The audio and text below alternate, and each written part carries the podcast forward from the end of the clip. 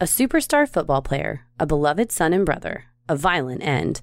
What forces were at work from birth that could have derailed the promising career of an unstoppable professional athlete and turn him to a life of crime? This week's episode is Aaron Hernandez, Part 1.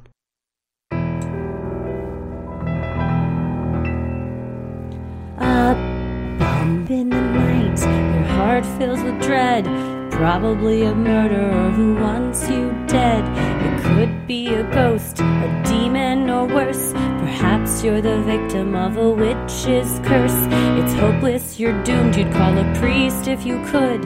You'd rather just listen to who? Sinisterhood.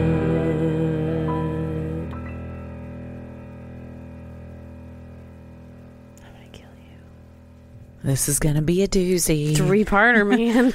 I've been down uh, all kinds of rabbit holes on this one. Yeah, it's um, I didn't. I knew of this. I didn't know the layers of it, Correct.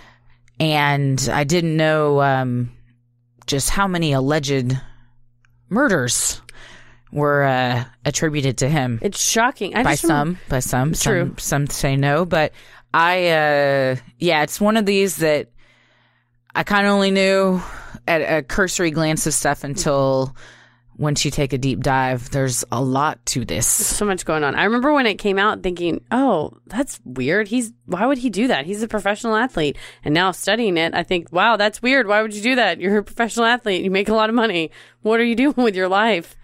All, every choice, you you just look at him and go, "You had such a huge, promising future, and you just made choice after choice after choice that would put everything at risk constantly, and finally, all those risks caught up with him." I also think the fact that he was an athlete contributed to these choices Oh yes, due to massive head trauma, I think so. which Uh, we will talk about in the third episode. oh yes, we got This, so many um, so many parts. This first episode, we're going to talk about Aaron Hernandez's childhood and um, kind of everything leading up to when he leaves for the University of Florida. and also other stuff that happened that people think contributed to his uh, actions and reactions and behavior. Yeah. So I'm Christy, I'm Heather. and this is going to be kind of a long one. So I say we just jump right I, in. I'm into it. Let's do it. Okay. Aaron Hernandez grew up in a modest home in Bristol, Connecticut, a working class city about 18 miles west of Hartford.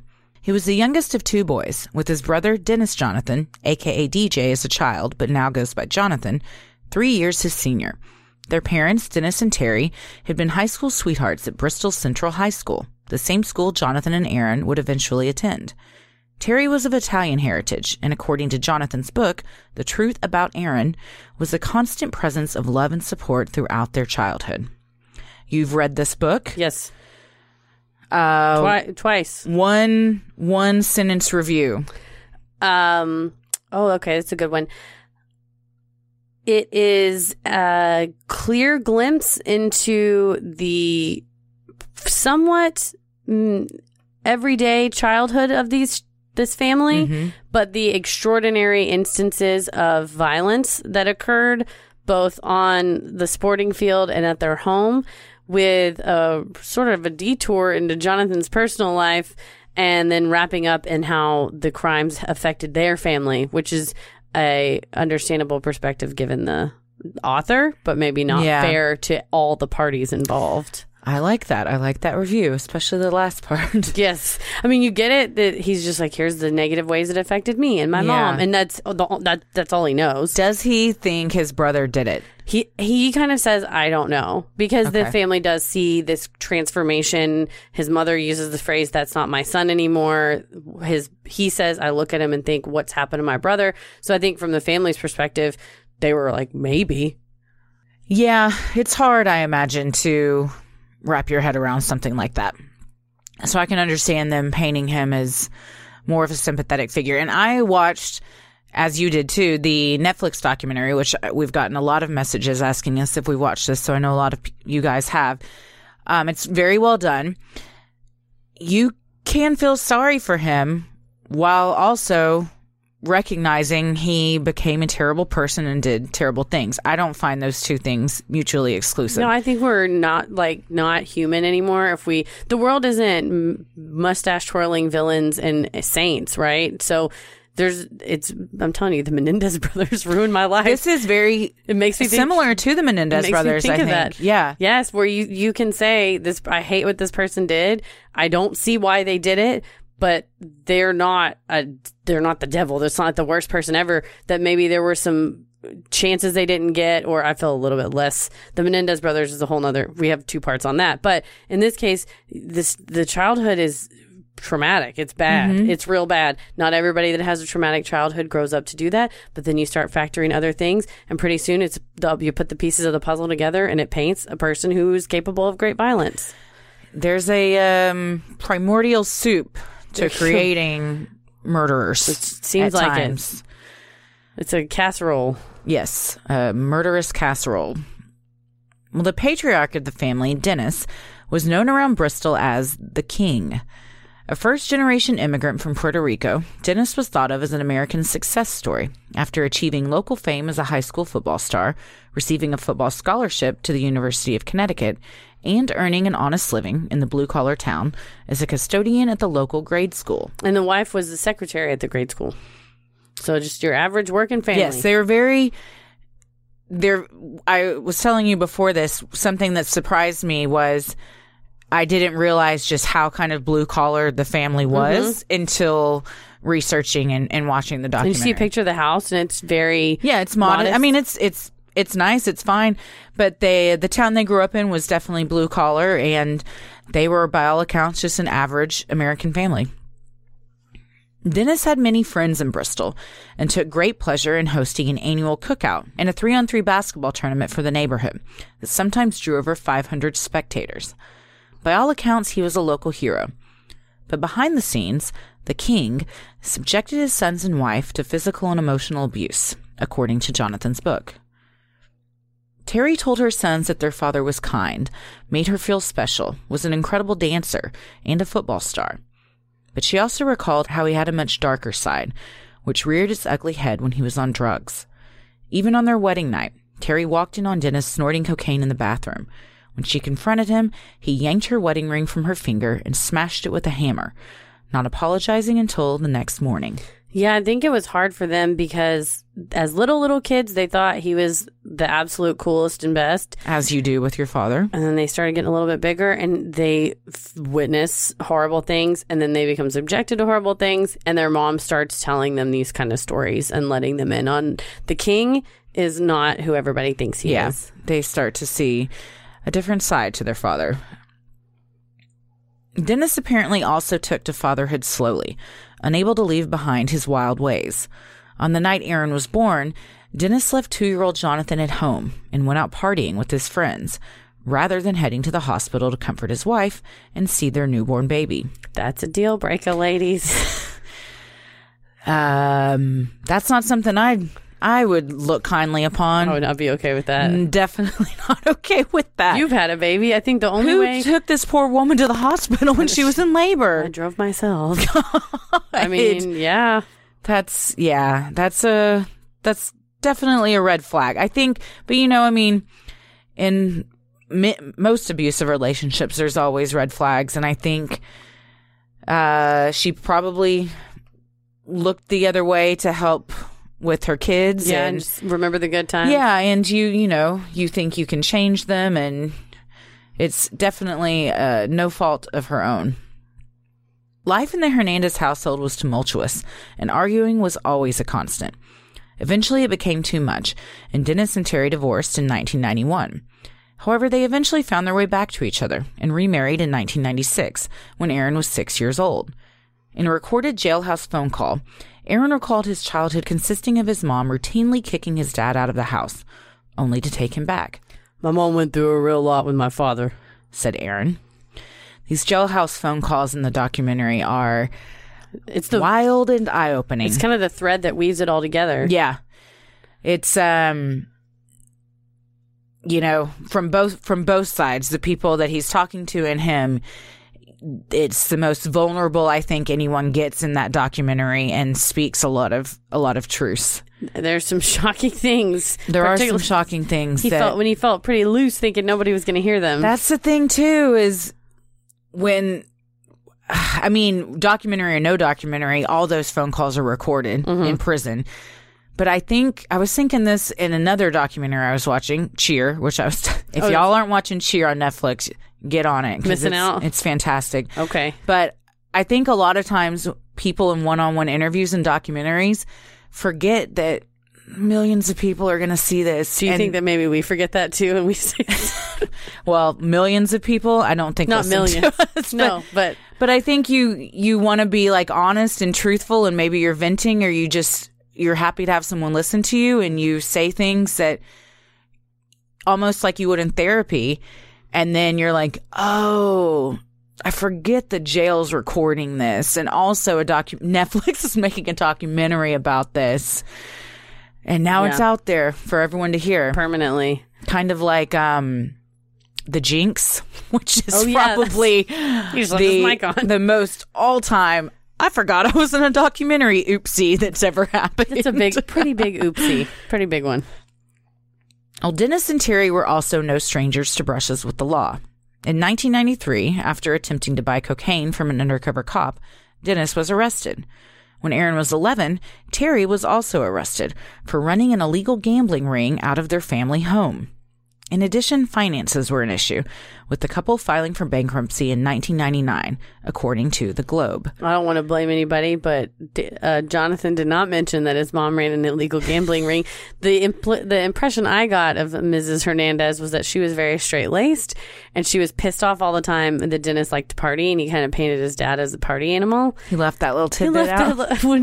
because we we do kind of our separate research and then put them all together. And sometimes I go, hmm, did not know that. yeah. this is a thing I Does learned. Does he today. talk about his dad doing drugs? Yeah, he talks about that and his mom telling about his dad doing drugs and remembering after his dad's gone on a bender, seeing him kind of sleeping or passed out all day when the kids would want to watch TV or eat cereal, you normal Saturday morning mm-hmm. stuff.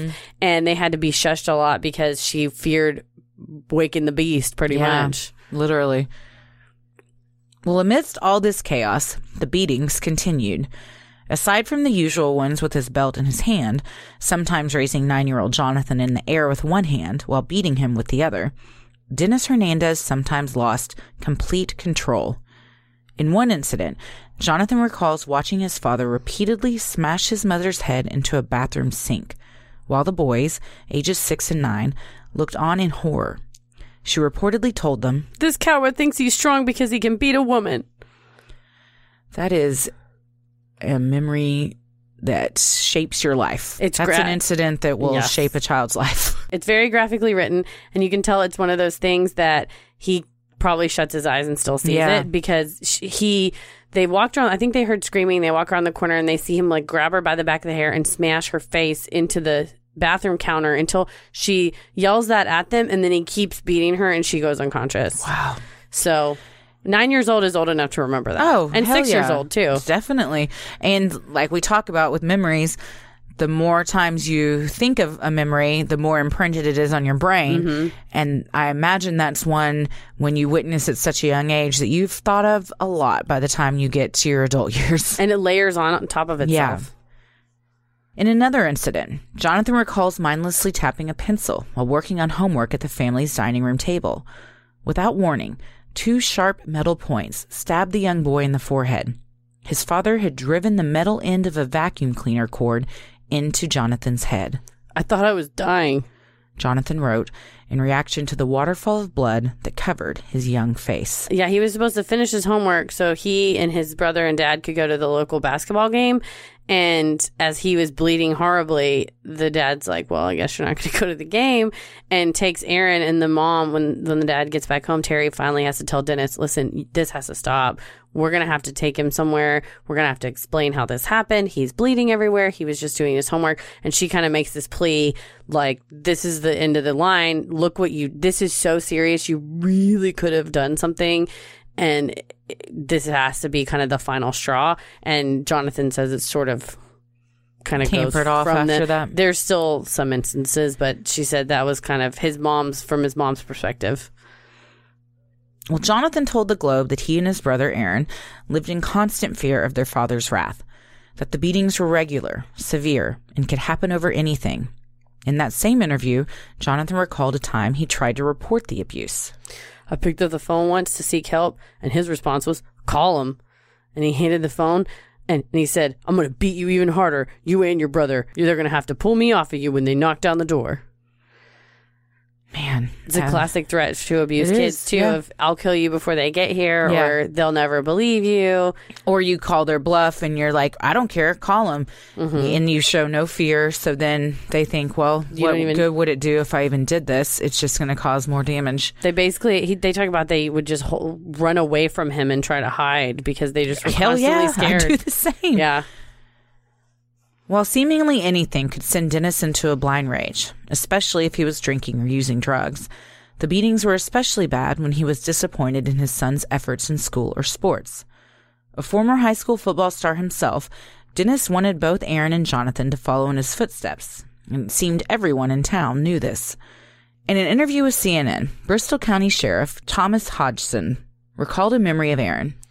His father was pretty strict. I mean, he told me his father used to make him you know shoot 500 shots before he went sometimes to play with his friends. Sheriff Hodgson went on to say, His dad clearly kept them anchored. He was known around town as being the king, but also a no bullshit. You don't fuck with this guy. He's the uh, in multiple interviews in the documentary. Everyone that knew him said he was the man of that household. As much as I dislike that expression, mm-hmm. but that's what he. They're like he ran that household. Everyone knew like he he doesn't take your shit. The and Hernandez boys will show up when they say they're going to show. Like Yeah. he's like, he- well, yeah, he just didn't tolerate from them or anyone really. Yeah. like any kind of shenanigans. I don't know if I would say f- making someone shoot 500 shots on the basketball courts, like anchoring them. That may be over practicing the kids. This is some Tiger Woods dad or Michael Yeah. Jackson dad. Well, kinda- and it's also just like control. yeah. Jeff Morgan, an assistant football coach for Bristol High School, where Aaron played, also seemed to be aware of Dennis's violent tendencies. In an interview with the Boston Globe, Morgan described an incident where Aaron had been caught drinking before a school dance. When Aaron was seen next at school, it seemed clear Dennis had had his way with him. The next time we saw him, he he looked like I guess his father did discipline him some. He had a black eye. I'm I'm assuming that's where that came from. Imagine the shame in having to go to school because everyone at school, it's a not that big of a town. They know you didn't get it at school. They probably know you didn't get it on the weekend. They know you got it at home. They know your dad is a hard ass. yeah. And then, man, that's just. And I don't know the protocol back then with teachers oh, With and reporting. yeah, and like if you suspect something, like how how you deal with that. That's a teachers have. Bless everyone that's a teacher. Seriously. shout out to you if you're a teacher. You have one Yeah, of the or most, counselors. Yes. Yes, anything involving like working with kids. Because 'cause- it, it's mandatory reporting for certain positions and certain things that Yeah. you see, and yeah, because then you're you're like, well, am I going to put this kid in more danger Yeah. by reporting it? And sometimes, yeah, and or am I going to put myself in danger for sure? If he, I mean, It's the hardest thing. they're obviously an unhinged, violent person. If they get wind that you reported them, they know where you work. Yeah, They probably know where you live. It doesn't seem like he's afraid of much. No, no. As the boys became older, and at the insistence of Terry, the physical abuse began to tamper down. But by then, the damage had been done. In addition to the beatings at home, Aaron also suffered some pretty severe childhood injuries to the head. During a skating incident, Aaron accidentally smashed into a wall face and head first, knocking out his two front teeth. In another incident, the brothers were working with tools in the garage when the head of Jonathan's hammer swung loose and collided with Aaron's head, causing blood to come from his ears and nose. Yeah, Jonathan said he got when the hammer hit his head. Aaron pretty much slumped to the ground and was barely conscious, conscious, and was sort of like, "Am I dying?" Because he, I mean, you're You would think stars he would. I'm sure as and bleeding. Jonathan, he probably I just accidentally killed my brother. and he's bleeding out of his ears. Yeah. that's real bad. That's, That's real not bad. a that's not a good sign. No, no, no. And then the the two front teeth. So that he, he had fake teeth up front, and Jonathan tells stories about him taking him out and playing with him and stuff. Mm-hmm. But at the time, I think their aunt was watching them and was just horrified because they saw him go full speed Mm. and lean forward and take it in the head and the face and fall backwards and then jump up and was like, "I'm fine, I'm fine." And they're like, "Your mouth is Blood is gushing, Gushing. from your mouth. yes." But he, you know, they had that kind of like, "I'm tough, I'm tough, I'm back up, I got Yeah. it, I got it." Well, they were raised in a household where You could not be a baby. no weakness was not tolerated. Any sign of weakness made you a quote pussy, Yes. and some other quotes that we'll get to in a minute. Unsavory. Hmm.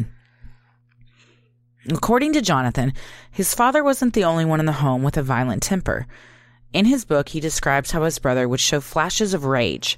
Friendly video game sessions would turn darkly violent when out of nowhere, Aaron would slam the controller into his brother's wrist or claw at the skin on his face. Later, Aaron would apologize, explaining that he, Blacked out. When these things happened, Yeah, DJ said he would get a glazed look in his eye, and Aaron would just turn and just beat the shit out of him. I mean, that could definitely be a sign of some sort of head trauma or just other Abuse. propensity to violence or or something but I never saw anything about him being taken to doctors, counselors, either of them They did not mention this in DJ's book. by the abuse they were witnessing slash experiencing, the these blackout rage sessions. I mean, those are all red flags to get these kids to Therapist. get some get some help. yes. And sadly, those things did not happen. A neurologist would have helped immensely, I imagine. Tragically, Aaron wasn't only assaulted by the hands of his father. On one snow day, described in Jonathan's book, the classes in their elementary school were canceled. During a game of hide and seek with some older boys in the neighborhood, the brothers were separated. While Jonathan chose one hiding spot, Aaron was forced into a tent with an older boy. Jonathan implies that it was in this tent that Aaron was sexually molested. Aaron's college girlfriend Alyssa also said that he corroborated the story that it was uh, in a tent when when he was about this age, uh, and the details were similar. So it sounds like it's very sad and uh unfortunately a pretty common occurrence. Yeah. And DJ said that he or Jonathan said he tried to talk to him about it, and Aaron just said, "Just tell me something to make me laugh. I don't want to talk about it. Just just say something that makes me that would make me smile." Well, George Leontire, one of Aaron's later attorneys, told the Globe that Aaron also confided in him that he had been sexually abused as a young boy. Leontire also recalled that Aaron thought the abuse had made him gay. And Leontire is also gay. Okay. Um, I don't want to say also because I don't know if Aaron was or was not gay. A- Leontire, as a gay man, said that Aaron asked him, Do you think you're born gay? And he said, Yeah, I do think that. And then he, Aaron thought that the sexual abuse he had endured had maybe made him go down a path like that. So, yeah, he was struggling with a lot That sounds like it, especially in multiple this era. forms of abuse and yeah especially in in this era in addition to being an abusive father dennis hernandez was also homophobic and made no attempt to hide it jonathan recounted to the boston globe I remember Aaron wanted to be a cheerleader. My cousins were cheerleaders and amazing. And I remember coming home and like my dad put an end to that real quick and it was not okay. My dad made it clear that he had his definition of a man. Well, I think you watch cheer and you can say that those cheerleaders are men. um, there are men and women on on this team and they are fucking beasts It's a so it's gymnastics. It's, it's way more than Yeah. it's like I it should be in my opinion an Olympic sport. Like they the brutality they put their bodies through and just the fearlessness you have to have to be thrown up 10 feet in the air. You're not wearing a helmet Nope. you're, or pads or any. You're wearing a tiny little outfit. no, if with you didn't a, have big a ass bow on your head. you have to have a little hole for your ponytail on top to come out of the helmet. And um, you're counting on people to catch you so you don't slam into the ground and Hopefully. who knows what. And they they, suffer concussions, broken bones, everything all the time. It's a dangerous sport. Do they get dropped? Yeah. Oh, that's horrifying.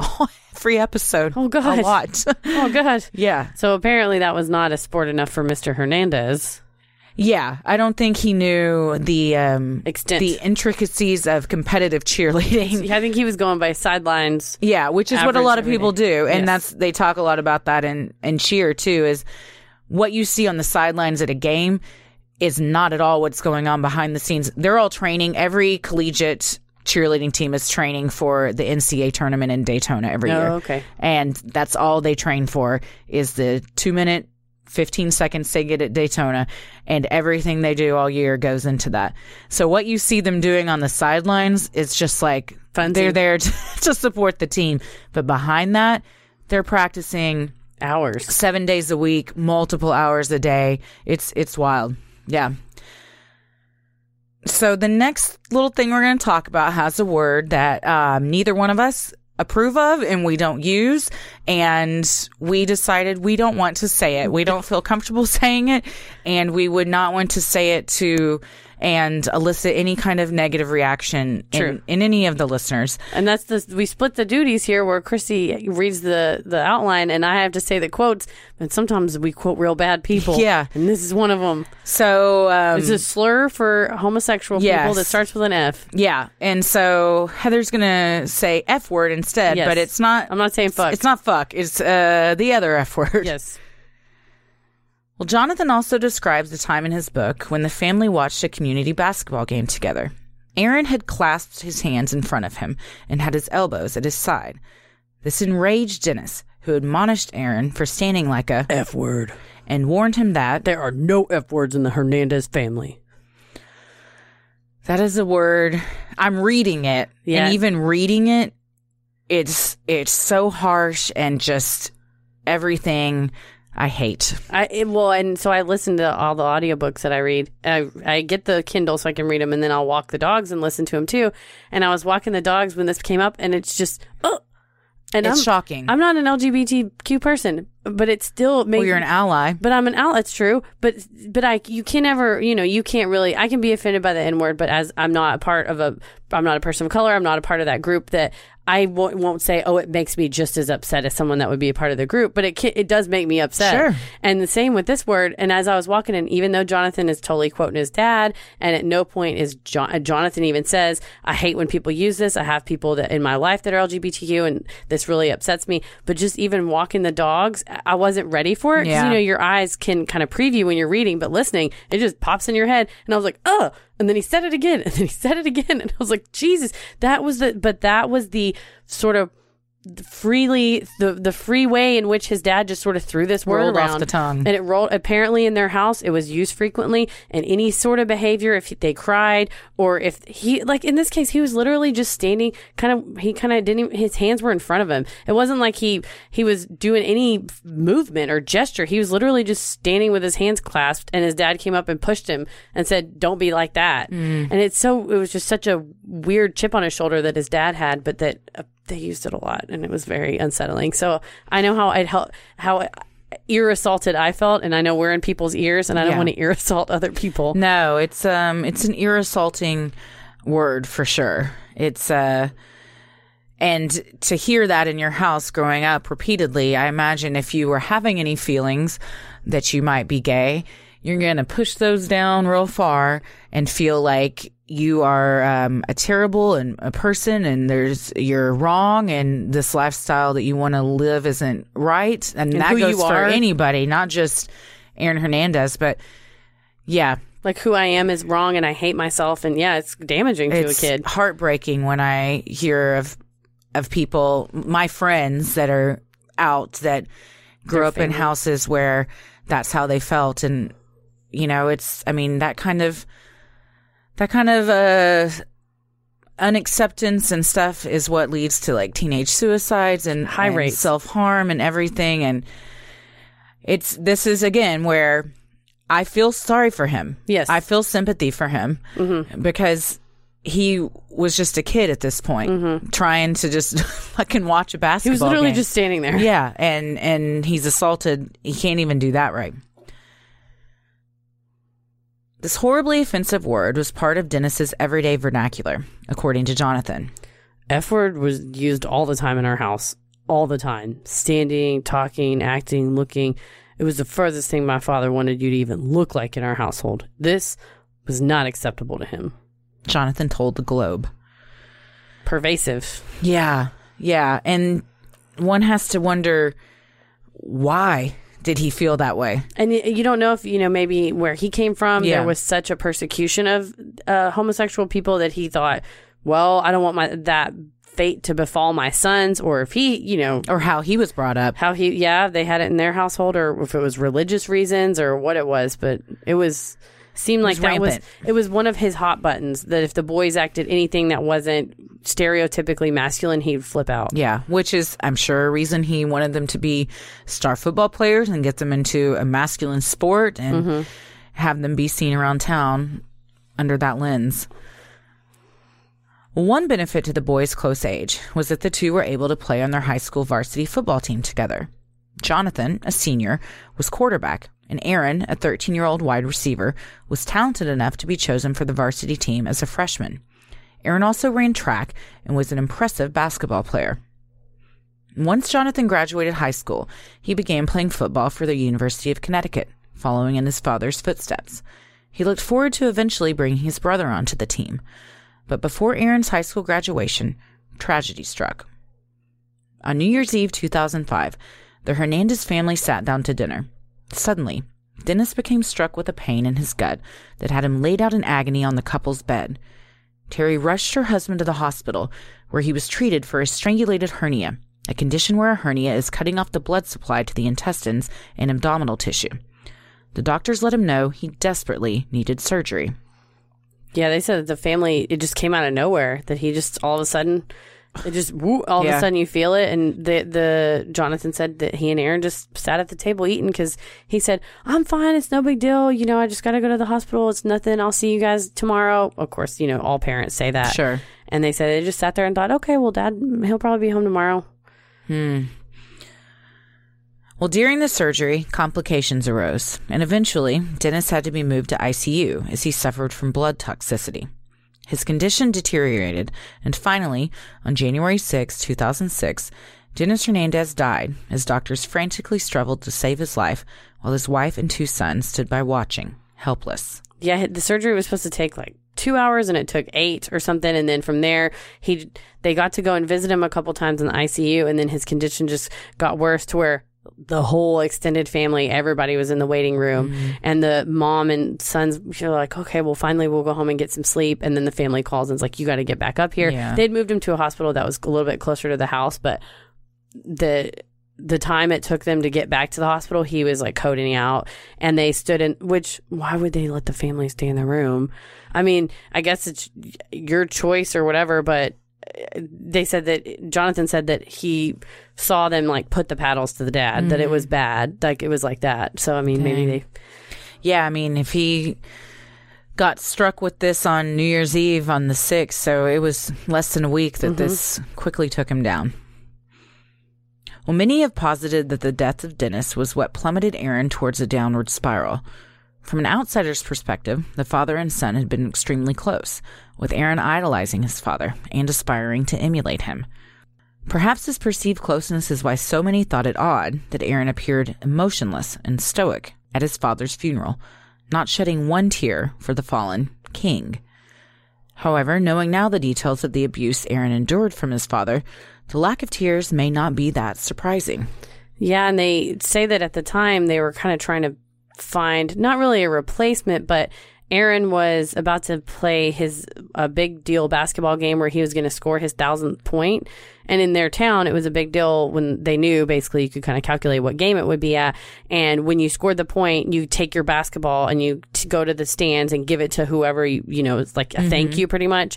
And DJ or Jonathan had given it to their dad, and Aaron this happened right like weeks after mm-hmm. and his dad of course wasn't there and so they called the uncle so dennis's brother came and he was able they were twins and he was able to give mm-hmm. him his you know give him the ball but it was still that moment where everybody because everyone in the community knew dennis hernandez everybody in the community knew they said that the funeral for him wrapped around the block Yeah. people lined up trying to get in and so everybody was at that game because they knew mm-hmm. this was Aaron's big deal. And of course, there's everybody's crying and it was a huge deal, but still that feeling of he should be here and why, you know, Yeah. why isn't he here? Also, everyone grieves differently. True. So just because you're not was crying at a funeral, I've been to funerals where I was very sad, but mm-hmm. you you know sometimes you internalize things and shut it down. I'm sure you're also grappling with a myriad of emotions because this was your father. You did idolize him and looked up to him, and his word was everything in that house. He also beat the shit out of you. Yes, and he also told you know maybe if you wanted to be a thing that you thought you weren't allowed to be around him, and Yeah. now you're like, am I free? Am I? I feel guilty for feeling happy because he hit me, but I also loved him. But also, you also get kind of codependent on someone who says. This is how you dress. This is how you stand. This Mm-hmm. is how you act. This is the sport you play. And when they're gone, you think, well, shit. Now what do I do? Um, you have to start making those decisions on your own. Well, in the wake of his father's death, Aaron began spending more time with his cousin Tanya Singleton, 14 years his senior, and her husband Jeffrey Cummings. Tanya's mom and Aaron's dad were siblings. In his book, Jonathan details how his mother hated visiting Tanya's house, as it was a structureless, wild place where folks played table games and drank and smoked into the wee hours of the night. Jonathan and Aaron would accompany his parents on visits as children, but Terri would get fed up and leave with her boys. Dennis would stay, stumble home, then sleep away the next day. But after Dennis's death, Tanya and Jeff's home became an oasis for Aaron, who struggled with his big brother, Jonathan, off at college. Yeah, that's the other thing is now the house is so empty. Jonathan's gone, Dennis is Yeah. gone, and now then Aaron starts saying, "I don't want to go home," because it's not like I thought it. It's not how it used to be. Yeah. Not to mention, he's, by all accounts, struggling with a lot of sexual identity. Mm-hmm. And I mean, he is no longer here to speak to that, but tons of people that knew him and had relationships with him said, yeah, he was very much struggling with being gay and not being able to come out. So that in and of itself is enough to shut any teenager down. But then when you've just lost your father and your brother's away and all, I mean, it's a recipe to implode. Yeah, your foundation totally rocked. Mm-hmm. Jeff even accompanied Aaron and one of Aaron's coaches on his trip to visit Florida as he was considering becoming a University of Florida Gator. Soon, Jeff was attending all of Aaron's football and basketball games, often taking smoke breaks with Terri, who was also there. Soon, Jeff and Terri were talking regularly and even going out for drinks together. This is, happens when there's a woman in need. Hmm. That that hap- it happened in 9/11 when a lot of the firemen who did not make it, their widows would need help, and the surviving firemen would go over to help them, and then fall in love with the 9/11 widows. They did a story about it. I think it was like the New York Times or something. But it's this uh, weird emotional connection Yeah. that you make when someone's grieving and you want to help them, even when you are married to another person. There was a Ben Affleck and somebody movie about that too, where both of their uh, both of their spouses were on a plane that crashed, and the spouses died, but through the deaths, they realized the spouses had been Cheating? cheating with each other on it- them. Is Jennifer Garner in that? I don't remember. Is that how they met? Well, maybe. I wanted to say it was Gwyneth Paltrow. but Oh I no no no! It's is Gwyneth right? Is it called Bounce? Maybe. Okay. I they were in a movie, but I don't know if I'm that's the movie I'm talking Yeah. about. But they're but they like yeah, they found solace in each other because Mm-hmm. well, one, their spouses were dead, but also their spouses have been cheating, on them on with them. each other. But yeah, I mean I could see you see that in a lot of movies and stuff, especially like in 9/11 firefighters, but also like cops and stuff. So, yeah. Because you got to take care of her. Yeah. One night in the parking lot of Aaron's basketball game, his cousin Tanya confronted her husband and aunt, accusing them of having an affair. The two maintained it was an innocent friendship, but after that, nothing would be the same between Aaron and his mom. He was already having issues with her and pulling away and very resentful, and this was just adding fuel to the fire. Yeah, button heads kind of be like, you know, you're ruining our family or whatever. Aaron's relationship with Jeff was also destroyed when Tanya kicked her husband out of her house, leading him to move into the Hernandez family home. Aaron was disgusted and began spending most of his time at Tanya's, where there were no rules or restrictions, and he could drink as much booze and smoke as much weed as he wanted. It was at his cousin's house that he would also meet Ernest Wallace and Carlos Ortiz, two unsavory characters that would play a major role in Aaron's life a few years down the road. Yeah, it was the uh, the free for all that it was when he was a kid too. Yeah, she, uh, from everything I've read, anyone was welcome, which can be good, but it's also leaving the door open for a lot of unsavory yeah, uh, characters that are just passing through town. There was a lot that went on there. He was 16 at this time, 17. Just when you have no rules and you can just do whatever you want. It's not good It's for not a good. a developing boy. no.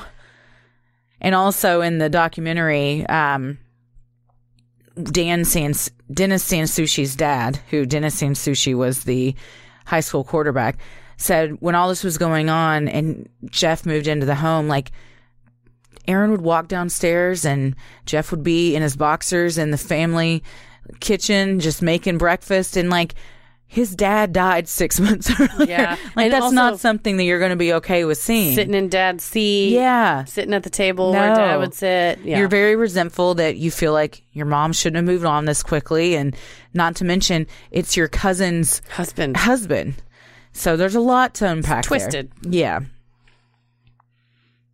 Tanya and Aaron became inseparable and soon formed a bond that was closer to that of a mother and son. On one occasion, Terri even received a call from a local bartender reporting her 16 year old son had been in with his cousin, and Tanya had been giving him alcohol. Terri flipped. She called Tanya to tell her, This stops now. but according to Jonathan, Tanya replied with a terse, I am his mother now. Yikes. Yeah, there was. Th- this is when it took a turn. Also, this, uh, this woman looks like a woman you don't want to fuck with. She with. looks like she would slap the shit out of you. Yeah, yeah. She is not someone I'd want to She's stumble like a- upon in a dark alley. And for Aaron, she was like ride or die, man. She was like, Oh, I'm yeah. not. I'm not gonna flip on you. No. I'll never turn my back on you. when we get into the trial stuff, like She's- I have. I mean, she could have been in the mafia She- yes. with his loyalty. she She's- was like, yes. like snitches get stitches type of mentality. But she was. he was, she was everything to him. Yep. A big sister, a mom, whatever kind of role that was. That he needed fulfilled. Yeah, he, she was fulfilling it, and he uh, probably was fine with her saying, "I'm your mother now." Mm-hmm. Aaron was angry and resented his mother, and told Jonathan he was disappointed that she had destroyed their family. Jonathan encouraged Aaron to be calm and listen to her side of things, but Aaron's mind was made up. Later, at one of Aaron's big games, he snubbed his mom, telling her, I don't talk to sluts or whores. That is a punch to the gut when your kid says something like that to you. This is one in a series of for up until he's at, playing in the Super Bowl of him like inviting his mom to stuff and sometimes not, but sometimes inviting her and just being kind of an asshole to her when she gets there.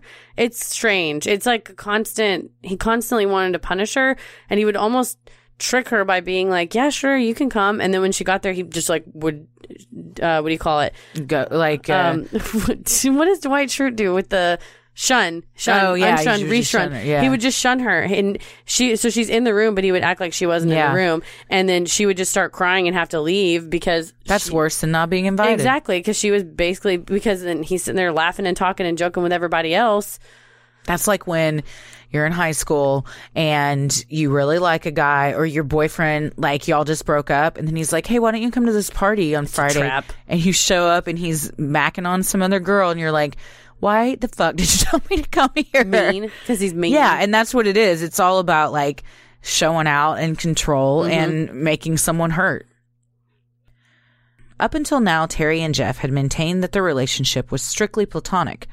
However, that would story would soon change when Terri sat Aaron down to tell him that, in fact, she and Jeff had decided to start dating. After that, Aaron's relationship with his mother grew even more distant, with him even refusing to invite her to his high school graduation party. But after the party, he had gotten a lot of checks, and he called his mom and said, "Hey." Can you help me go to the bank and deposit these checks that I just got at my party? And she basically said, "Fuck you, no." You, she said, "You didn't even invite me to the party. Now you want me to help you?" Yeah. And so it was this weird, like I said, this kind of weird dynamic of, hey, but you still want to help me? And then there are times on those calls that you hear in the jailhouse where he says, man, you fucked my life up. And then other calls where he's like, I love you, I miss you. Yeah. It's it's this back and forth, strained kind of relationship. similar to the one Terri had with Dennis True, true. and he, Dennis had with his sons. Yep. Just that abusive cycle of I hate you, I love you, I hate you, I mm-hmm. love you. So when he grows up with that, it stands to reason And that raging. He's, he's that's how he's going to treat others. I also think there could have been some mental health stuff at play where he's just like straight up disconnecting Yeah. from from things listening to those jailhouse uh, recordings, he always sounds very like almost stoned. And I know he's not because he's in jail, but it's just this almost like he doesn't even understand the severity of things. Yeah. And you probably didn't just, that didn't start in prison. That was something that he's always kind of, I don't know, closed off, or maybe he learned to like stuff down his feelings a lot. I think it's that it's stuff down in avoidance, and there's I can't remember what the other time is, but it's another situation where something bad happens, and he tells Jonathan, "Do something to make me laugh." Mm-hmm. Do something to make me smile, and it's he just wants to not think about it and just push it away. And so in this case, his dad's dead. He doesn't want to be in the house and have to deal with the fact that his dad's dead. So he just moves in with someone else. And he doesn't want to deal with his feelings, so he just starts abusing drugs and alcohol. The thing is, when you don't deal with your feelings and you just bottle them up and stuff them down, It's like a eventually it's just gonna that cork on that bottle is gonna come shooting out and like a third grade volcano experiment. yes it's did you ever do one of those I always wanted to, and I, i didn't do did. one either i don't think It's one of those things that you see on uh, on sitcoms, and Yeah. you're like, when I'm in the third grade, I'm going to get to do that, and you don't. i did an improv scene about them i You guess i was leaving, living my childhood dreams out vicariously That's what improv is. is You just fulfill your dreams. That is is very true fantasies. I don't think i did uh, i'll have to ask my mom but it doesn't it doesn't come to mind I built a scale model of the Titanic because I was Oh, that's cool. Very obsessed with the Titanic. But and they said you could do a mystery, and I was like, a mystery? What That is- sunk the Titanic? that is a We, mystery. like kind of know. i did a book report on the titanic did you hear that they hit the Titanic with a submarine? What do you mean Like they were down, the, I, Like the whatever. wreckage? No, uh, yeah, someone was down in a submarine and Oh, they got too close and they rammed into. was it the- james cameron Yeah, it was James. no, I, don't, I think it was the government, and they rammed it and they didn't tell anybody for a couple months. I guess who's gonna find out? yeah Someone goes down there and go, "This shipwreck's all fucked up." I mean, this might sound like a dumb question, but does it matter? And that's the question, I guess, because there are they, they could go down and they've been trying to get stuff out of it, and Still, well, I think so. We can only get so much stuff. is and there still footage. shit in there? I think there's still stuff down there. Man, that's wild. Isn't it weird that the ocean's so deep and shit's just down there? Yeah, I think about that a lot. I think about the ocean a lot Sometimes I contemplate the vastness of the ocean. all the time, and and space. what? I'm not joking. I love you. It's well to me, space and the ocean are the same thing. Yep, just one's inverted. down and one's up. Yeah, exactly right. but it's it's yeah, it's crazy that like we will never know the depths of it of either of those. The things. Mariana Trench. What's No. in there? Yeah. Nick Dale William. That's it. there's a it's there are things that live in the ocean that We'll never we know. have never seen light those like little things that live way down at the bottom that are like see-through and iridescent those little fishies and if that's possible, what's in space? yeah There it is. all sorts of shit heather Damn. i'm gonna posit somewhere there's a wormhole that connects space and the ocean I've always wondered that. because I mean it makes sense because that's like it's it's like their vacation home. It's the same but different. For Loch Ness monster, she goes Yes. to space sometimes. but also like how we want to like travel somewhere different, but Yeah. that we still know Yeah. on our planet for vacation. So they they have Go like second homes wormhole. and yes. we just say we're not high. We're on drugs, or like drunk or anything. I am I'm drinking a Soleil, I'm stone cold. Uh, Uh, I got nothing. stone cold sober. You're you're doing nothing over there. Well, while Aaron was clearly struggling with his father's death, his mother's new relationship, and his brother being away at college, he was doing seemingly well in high school. He was well liked amongst his peers, funny, good looking, and a phenomenal football star. It was also at Bristol Central High where he met Shayanna Jenkins, a high school girlfriend that he would reconnect with years later to have a baby with and ask to be his wife. Shayanna Jenkins does the foreword for the Jose Baez book, Unnecessary Roughness. Okay. And in that, she talks about, I think they maybe like were in grade school together, but didn't really meet. But then they were became friends in high school and then started dating. And she was on the track team and he was a football Mm-hmm. star. And she said that all the girls were kind of vying for his attention. He's very good looking. He's hot. I He know. very it's good hard looking. to it's hard to uh, you know reconcile that, but then that that's how they kind of their friendship sort of blossom into love. Yeah, and she's heavily featured on the inside the mind, uh, The killer inside. killer inside the mind of Aaron Hernandez. Yes, yeah, because things take a crazy turn in, in episode two when Poor gal. when uh, her sister gets involved as well. Well, Aaron also began to develop a close relationship with the quarterback at his high school, Dennis SanSoucie. Aaron was the team's wide receiver, and together the duo became an unstoppable force, completing an impressive nine touchdown passes in the first four games of the season. The two began spending a lot of time together off the field as well, usually smoking copious amounts of marijuana.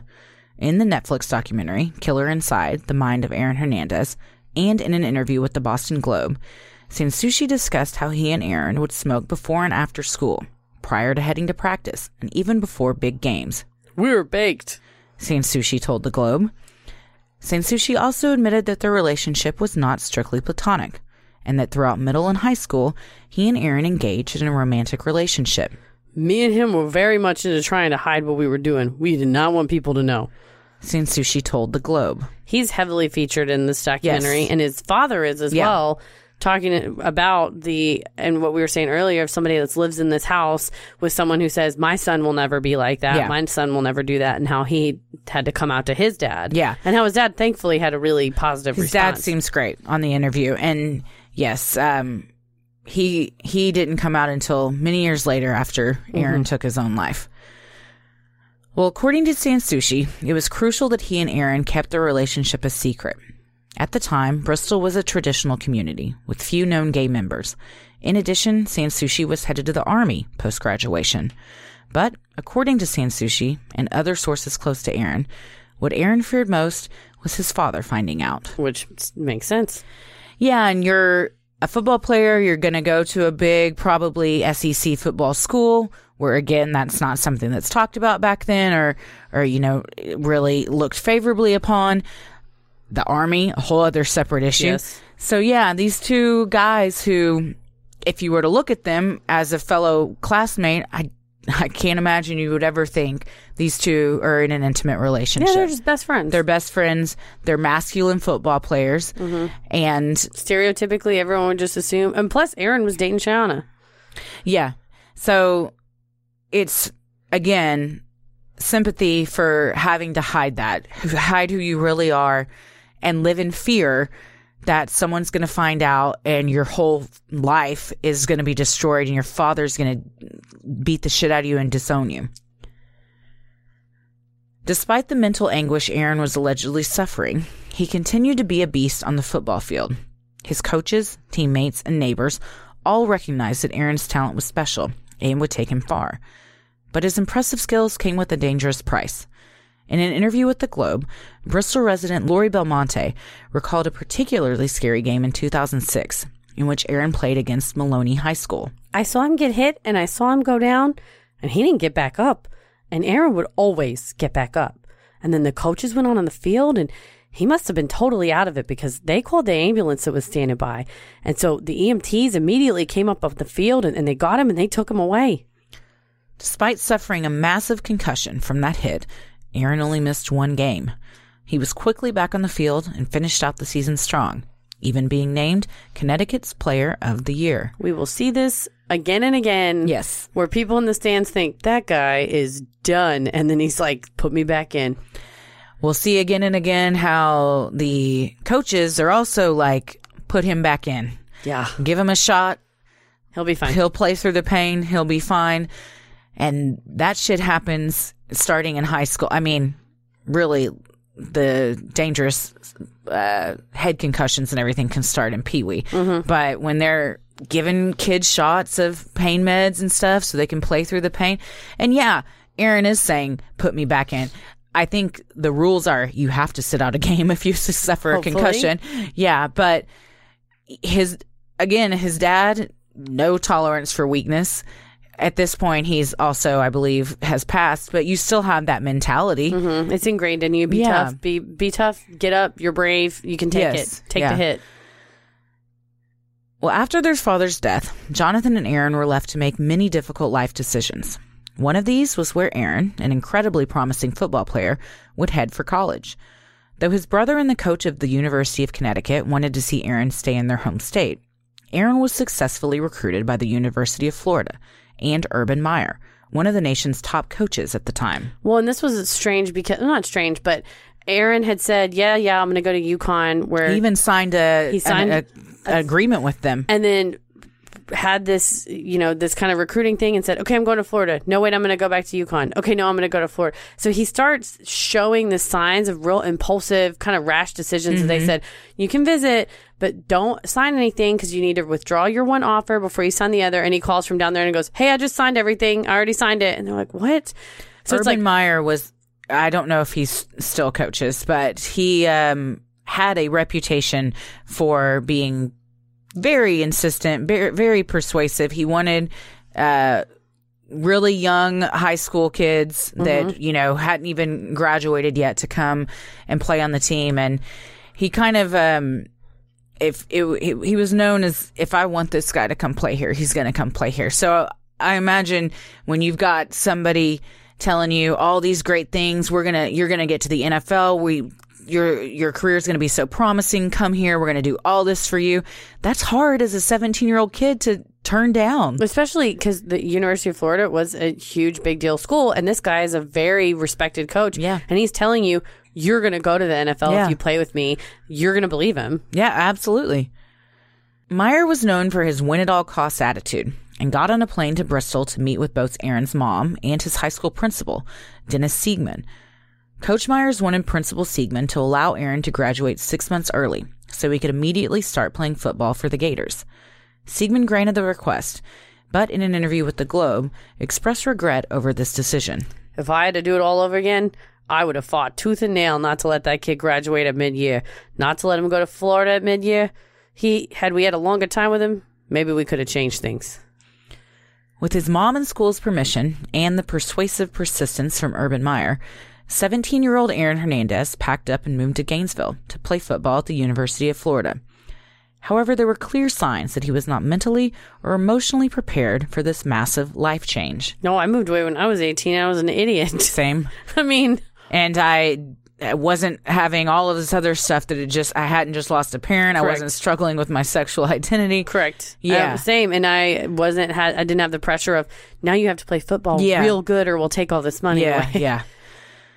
Apart from still grieving the death of his father, his propensity for partying, and his struggles with his sexual identity, Aaron was not academically prepared either. Records obtained by the Globe showed that Aaron's verbal SAT score was 420, almost 200 points below the minimum required in Florida. In his admission paperwork, a college administrator also wrote that he needed Reading and writing remediation. So I mean, he's not. I mean, he's 17 too. He was six months early. yeah, yeah, yeah. He was not ready. No. They set him up with a tutor, but Yeah, and he went to, as a lot of uh, recruits did with Urban Meyer, went to a community college when he got to Gainesville that didn't even transfer the college credits, but just, Mm-hmm. Just to kind of get them up to speed because they hadn't finished graduating high school. They're babies. Yeah. I mean, you're a baby even when you do graduate high school. seriously, and he's 17. Yeah. So he's, yeah. Aaron was entering a world in which football reigned supreme, where exceptions to the rules were made and concerns about one's well being were often overlooked, in hopes of walking away with a win every Saturday. Quickly, Aaron began to learn that star football players were treated differently and not held to the same standards as others. With this untouchable attitude, it wasn't long before life in Gainesville would start spiraling out of control for Aaron Hernandez. Dun, dun, dun. Yeah. So, what do we think? This poor young man. Yeah. no, no shot. I mean, with the family, like the, the family dynamic of the violence and abuse, and then you mix in the sexual identity, and you mix in the dad's homophobia, and you mix in the sudden death of the dad, and you mix in the, the pressure from the sports. I mean, it's just this is a casserole. It was a just a boiling pot. It's starting. It's and it's not even done yet because then he starts abusing drugs. And I'm not. Here's a here's the thing, you guys. I'm not a prude. If you want to smoke marijuana, you should do that. Well, he was already abusing drugs. That's or what I'm saying. Smoking a ton of weed saying. before he went to college. They said that uh, you should not smoke weed as uh, when your brain's still developing because it, you could create you could I get. turned out okay. Well, I mean, you're fine. Yeah, that's fine. You're fine. But th- but maybe did you smoke all day every day before every single practice? Uh, d- what practice was I going that's to? That's true. That's true. Um, no, of course not. Yeah, that's what I'm saying. It's he in in a house where there were no rules, where you could literally wake up and smoke all day long, Yeah. and you maybe don't even have to go to school if you don't want to, and then come home and keep smoking with your cool cousin who lets you do whatevs and takes you to a bar. Like he just had no chance, and that creates your little your little brain's getting whacked around on the football field, and it's getting all these chemicals into it, and it's so you're so young. I the only part of that I don't 100% agree with is he had no chance Yeah, yeah, yeah. because someone else could experience all of that And and, not go fine. on to murder a bunch of people. That's true. And people do experience a Yeah. lot of that and I not go on to murder a bunch of people. My dad and my aunt would tell me about my dad's dad beat the ever loving shit out of my dad, and he, my dad would on purpose kind of like p- make him mad so that he wouldn't hit my aunts. He had four mm-hmm. little sisters, and my dad didn't hit us. You Yeah. know, he one time he was like, "Okay, you can't walk in the street, so I have to give you a spanking," but. It wasn't like the same. His dad would come home wasted from the bar and beat the Yeah. shit out of him. And so it's, you know, I do always go against that where it was like, well, you know, if your parents hit you, you're going to hit your kids. It's, there is a very strong correlation, but not necessarily. and, and even to spanking. Yeah. But yeah, so I mean, he definitely the odds were stacked against him, and he needed for years someone to step in that was outside of the family with that could offer counseling or therapy or just kind of put him back on a straight and narrow path. Some would say that's a lot of football coaches do that, but I don't think he. I didn't see a ton of like information that from his high school football coach, so I'm not really sure what their relationship was. No, and it looked he was uh, supportive, and he did go to Florida with them and to help kind of evaluate, Yeah. knowing that his dad was not around. But it wasn't. You know, sometimes you hear about that where they're like, "Man, the when my dad died, the coach was the only one that was still there Yeah. for me," and it was like he was supportive and he was a good coach, but you, it's not this patriarchal figure because I think Aaron was drawn to Tanya Yeah. as his person. She was kind of everything to him. Yeah. Again, shout out to Cheer. Their coach is very much Oh, does she? She's like the mama bear. Very much, yes. Yeah, so that's uh, part one. In part two, we're going to get into all the stuff that started happening in Florida and then NFL. subsequently uh, when he got drafted to the NFL and what happened while he was in the NFL. Um, which is not what most uh, uh, anybody actually. I don't think it's what happened to anybody else in the NFL being indicted and convicted of no murder. one has murdered someone and then played an entire season in the NFL. That's that's the first. It's a new one. So yeah, a lot to lot to come still. Um, if you haven't watched the Netflix documentary, check it out. It's three episodes. It's It's not too. It's it's pretty digestible. Yeah, uh, it was way more emotional for me than I thought it would I be. did cry several times, Se- but it wasn't. times. You know, sometimes you're like, this is this, this doesn't need to be five episodes. So it's three episodes. It's not too bad. They're each. I thought it could hour. even been maybe one more, could add some. but the there's a ton of um, courtroom footage and seeing the families of those victims Made me cry. That is very hard to watch. Ursula Ward kills me. saint, She is just what her, a saint! She, when she cries, I cry every yeah, single yeah. episode. She needs to be knighted and sainted. and fought hard be- beyond the end. Yeah. She's she's changing laws, Yeah. changing the world. She's great. So yeah, it's um seeing that real world stuff and how it uh, affected, but yeah, it's it's uh good. So check it out, and then uh before you hear season two, you'll even know more what we're talking about.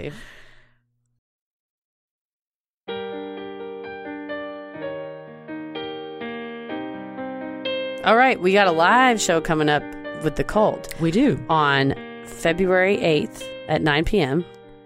But then, Christy, what is happening the last week of March? The last week of March is the last two days of the Dallas Comedy Festival, and on one of those days, we will have a live Sinisterhood show. There's gonna be a live show in the end of March, and we, don't, know the date. We yet, don't know the date yet, but much like you do for a wedding, save the date. Save the date. because if somebody nuptials will be had, So We, we'll, we uh, will get nupped. We- someone will get nupped. So yeah, save the date. It'll be the last weekend in March. As soon as we know the date and time, you guys will be the first to know. Yes. and um, Follow us on Instagram and Facebook and Twitter because we're going to put it on Yes, there too. yeah, yeah, and uh, Patreons will get um, early access to those tickets Yes. as well. Well, Sinisterhood will always remain free, but if you wish to donate to our Patreon to help offset the cost of making and hosting the show, you can visit sinisterhood.com and click on Patreon in the top right corner. You'll get some sweet perks like Patreon exclusive content, a Sinisterhood sticker, membership to our exclusive Patreon Facebook group for those in the Ruling the Airwaves tier, a special shout out on the show, and a monthly bonus minisode. You also get weekly content called Mixed Bag, where Christy and I bring three of our favorite things, whether it's a book, movie, TV show, or news article, or a delicious snack, and we talk about something that we love and surprise the other person. It's super fun. We're going to record one right after this. I got some good stuff for you. yeah. And make sure you stick around after our sign offs to hear your shout out. So many of you have been tagging us in pictures of you sporting your sweet Sinisterhood merch. Well, keep those pictures coming. We love them. If you want to get some cool swag of your own, like t-shirts, mugs, totes, and even clothes for your kiddos, visit sinisterhood.com and click on shop in the top right corner. The best thing you can do to help us grow is like, review, and subscribe on iTunes or wherever you listen to your podcast. And please tell a friend who you think would like us to check us out. It means so much to us and really helps small podcasts like us get more exposure. You can follow us on Instagram and Twitter at Sinisterhood Pod and like us on Facebook at Sinisterhood. Christy, where are you at? I'm on Twitter at Christy or GTFO and on Instagram at Christy M. Wallace. Heather, I'm on Instagram at Heather versus the World and on Twitter at MCK versus the World. as always, the devil rules the airwaves. Mm, keep it creepy. Hey everybody, thank you so much for supporting the show on Patreon. Here are your special Patreon shoutouts. Mary Catherine White, Jennifer Lamelli, Jess M, Lena Uhing, Lisa Penza, Becky Korecki, Alexa Carlson, Courtney Rasick, Caitlin Campbell, Alexandra Mundy, Talia Arakua, Chloe Allard, Alexis Rousseau, Lindsay Carter, Louisa Shipstone, Lorelai A. Hernandez, Chelsea Al- Alcantara, Carrie Bayless, Melanie, Melissa Okinka, Maddie Fulton, Mona Keller, Allison Dial, Manessa Caldwell, Ashley Teeter, Araceli Rodriguez, Heather Noel Flau, Irina Konovalova, Raisa Nolasco, Serena Kozlowski, Dana, Anna Hoon, Haley Hankins, Hi Haley, Amber Blackheart, Tara Crichton, Jennifer Wicker, Michelle Gundrum, Shyler Dilworth, Allison, Hannah, Candy, Courtney Fried, Sarah Bolghire, Annie Rentos, Julia H., Shannon Young, Anivia Rezavis, Julia N. Mooney, Tanya Payne, Rachel Barrett, Allison Hausler. and Bethany Richardson. Bless you all so much for supporting the show and bless you all for your forgiveness. For we have tried so hard to pronounce your names and we love you so much, so, so much. Yes, you all have beautiful names, and we're sorry if we bastardized them. Uh, I truly apologize, but we are truly, truly, truly grateful. So much so. Keep it creepy. Wahahaha. Sinister.